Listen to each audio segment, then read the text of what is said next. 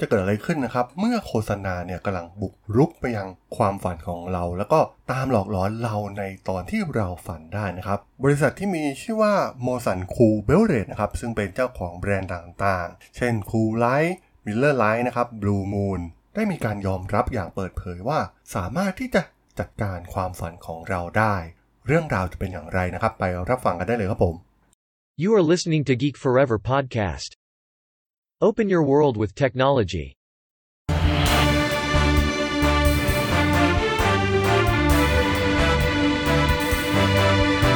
This is Geek Daily. สวัสดีครับ ผมดนทราดนจากดนบล็อกนะครับ และนี่คือรายการ Geek Daily นะครับ รายการที่จะมาอัปเดตข่าวสารวงการธุรกิจเทคโนโลยีและวิทยาศาสตร์ใหม่ๆ ที่น่าสนใจนะครับสำหรับใน EP นี้ก็มีอีกหนึ่งเรื่องราวน่าสนใจนะครับ เป็นเรื่องราวของเมื่อโฆษณานะครับกำลังบุกรุกเราไปในความฝัน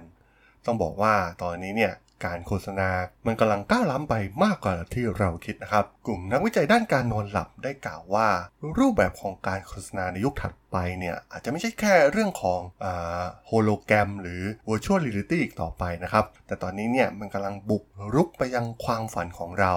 เป็นอีกหนึ่งบทความที่น่าสนใจนะครับ จากวารสาร Popular Mechanics นะครับที่กล่าวถึงเรื่องนี้ แต่ดูเหมือนนักวิทยาศาสตร์เนี่ยจะไม่ค่อยพอใจนะครับกับสิ่งที่เกิดขึ้น มีการประนามแนวคิดของการโฆษณาในฝันนะครับ ซึ่งบริษัทต่างๆเนี่ยจะออกแบบโฆษณาในจิตใต้สำนึกของเรา ผ่านรูปแบบต่างๆนะครับไม่ว่าจะเป็นคลิปเสียงและวิดีโอนะครับและตอนนี้เนี่ยบริษัทเบียร์ชื่อดังก็ได้ทำการทดสอบกับสาธารณชนนะครับ ก่อนการแข่ง Super Bowl เมื่อต้นปีที่ผ่านมา โดยนักวิจัยด้านการนอนหลับเนี่ยได้ยกตัวอย่างข่าวประชาสัมพันธ์เรื่องหนึ่งนะครับ ที่ถือว่าเป็นเรื่องที่น่าสนใจอย่างมากในวันที่ 4 กุมภาพันธ์ ซึ่งบริษัทนั้นก็คือบริษัทที่มีชื่อว่า Molson Coors Beverage นะครับ ซึ่งเป็นเจ้าของแบรนด์ต่างๆ เช่น Coors Light Miller Lite นะครับ Blue Moon ที่มีการยอมรับว่าพวกเขาเนี่ยสามารถจัดการความฝันของเราได้ ซึ่งเราเนี่ยอาจจะสามารถเห็นภาพของเครื่องดื่มแอลกอฮอล์ที่เต้นอยู่ในหัวของเรา เมื่อเรานอนหลับไปแล้ว โดยทางบริษัทเนี่ยได้กล่าวว่ามันไม่น่าแปลกใจนะครับที่ตอนนี้เนี่ยเกิดความเครียดต่างๆมากมาย จากการระบาดใหญ่ของไวรัสโควิด -19 ทำให้หลายๆ คนเนี่ยนอนหลับยากนะครับ ซึ่งพวกเขาเนี่ยก็พบวิธีการที่เราสามารถควบคุมสิ่งที่เราฝันถึงได้นะครับต้องบอกว่านักวิทยาศาสตร์ด้านการนอนหลับก็แสดงความกังวลนะครับ เกี่ยวกับเรื่องนี้ มันเป็นการล่วงล้ำความเป็นส่วนตัวของผู้คนนะครับ มันเป็นการตลาดที่ไม่ควรที่จะเกิดขึ้นนะครับ คนทั่วไปเนี่ยควรจะมีความฝันที่เกิดจากความเครียดตามธรรมชาตินะครับ หรือว่าความฝันที่สนุกไปกับสิ่งที่เราจินตนาการนะครับ ที่อยู่ในหัวของเราไม่ใช่มาจากการโฆษณา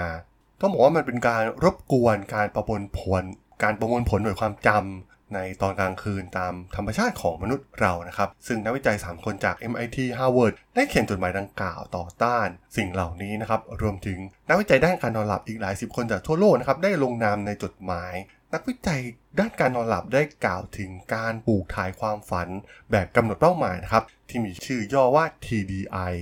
โดย TDI เนี่ยมีประวัติย้อนหลังไปนับพันปีนะครับ โดยเฉพาะอย่างยิ่งในกลุ่มที่ให้ความสำคัญกับความฝันสำหรับการปฏิบัติทางจิตวิญญาณนะครับ ในช่วงไม่กี่สิบปีที่ผ่านมาเนี่ยนักวิทยาศาสตร์ได้ทำการทดลอง ที่แสดงให้เห็นถึงวิธีการที่แท้จริงที่ความฝันเนี่ยสามารถส่งผลต่อชีวิตที่ตื่นของเราได้เช่นกัน แน่นอนดังนั้น การปลูกฝังความฝัน จึงสามารถเปลี่ยนแปลงผลลัพธ์ในโลกแห่งความเป็นจริงได้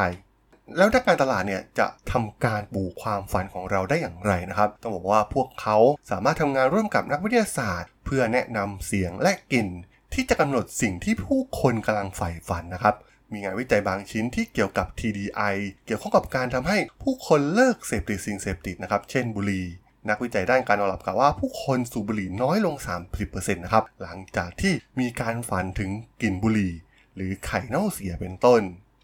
ในขณะเดียวกันนะครับ Molson Coors ได้ร่วมมือกับดร. Barrett นะครับผู้ช่วยศาสตราจารย์วิชาจิตวิทยานอกเวลาที่ภาควิชาจิตเวชศาสตร์ของมหาวิทยาลัยฮาร์วาร์ดนะครับในการแถลงข่าวโดยบาร์เรตเนี่ยทำงานร่วมกับทีมของครูเพื่อพัฒนาภาพยนตร์กระตุ้นอารมณ์ ซึ่งเมื่อจับคู่กับฉากเสียง 8 ชั่วโมงที่มีการจัดการอย่างดี จะทำให้เกิดภาพที่ผ่อนคลายและสดชื่นนะครับ เช่น ภาพน้ำตกภูเขา ซึ่งแน่นอนครับว่ามันเป็นเรื่องง่ายที่จะเห็นได้ว่าความกังวลเหล่านี้ที่เกิดจากนักวิจัยเนี่ยมันเกิดจากอะไรนะครับ เนื่องจากตอนนี้เนี่ยการใช้วิทยาศาสตร์มาร่วมกับรูปแบบของโฆษณานะครับ โดยเฉพาะอย่างยิ่งเมื่อผู้โฆษณาเนี่ยเป็นบริษัทเบียร์ โดยนำเสนอผลิตภัณฑ์ที่มีศักยภาพที่จะสร้างนิสัยการดื่มเบียร์ให้กับผู้บริโภค ซึ่งถือว่าเป็นข้อที่น่ากังวลเป็นอย่างมาก ซึ่งต้องบอกว่านักวิจัยก็ยังไม่ได้ทำการทดสอบนะครับว่าเทคโนโลยีอย่าง TDI เนี่ยสามารถทำให้การดื่มเบียร์เสพติดการดื่มเนี่ยแย่ลงไปหรือไม่นะครับแต่การศึกษาของครูเนี่ยซึ่งจับคู่ภาพกระบอกเบียร์ที่ไม่มีกลิ่นน่ารังเกียจด้วยภาพของลำธารบนภูเขาที่สวยใสและสะอาด มันก็ช่วยตอบคำถามนี้ได้อย่างชัดเจนมากขึ้นนะครับก็ต้องบอกว่าถือเป็นอีกหนึ่งเทคโนโลยีที่น่าสนใจนะครับกับการเข้าไปอยู่ในฝันของเรานะครับ ผ่านการโฆษณาเหล่านี้ ซึ่งถือว่าเป็นศาสตร์ที่น่าสนใจมากๆนะครับ ที่ในอนาคตเนี่ยโฆษณาที่เราเห็น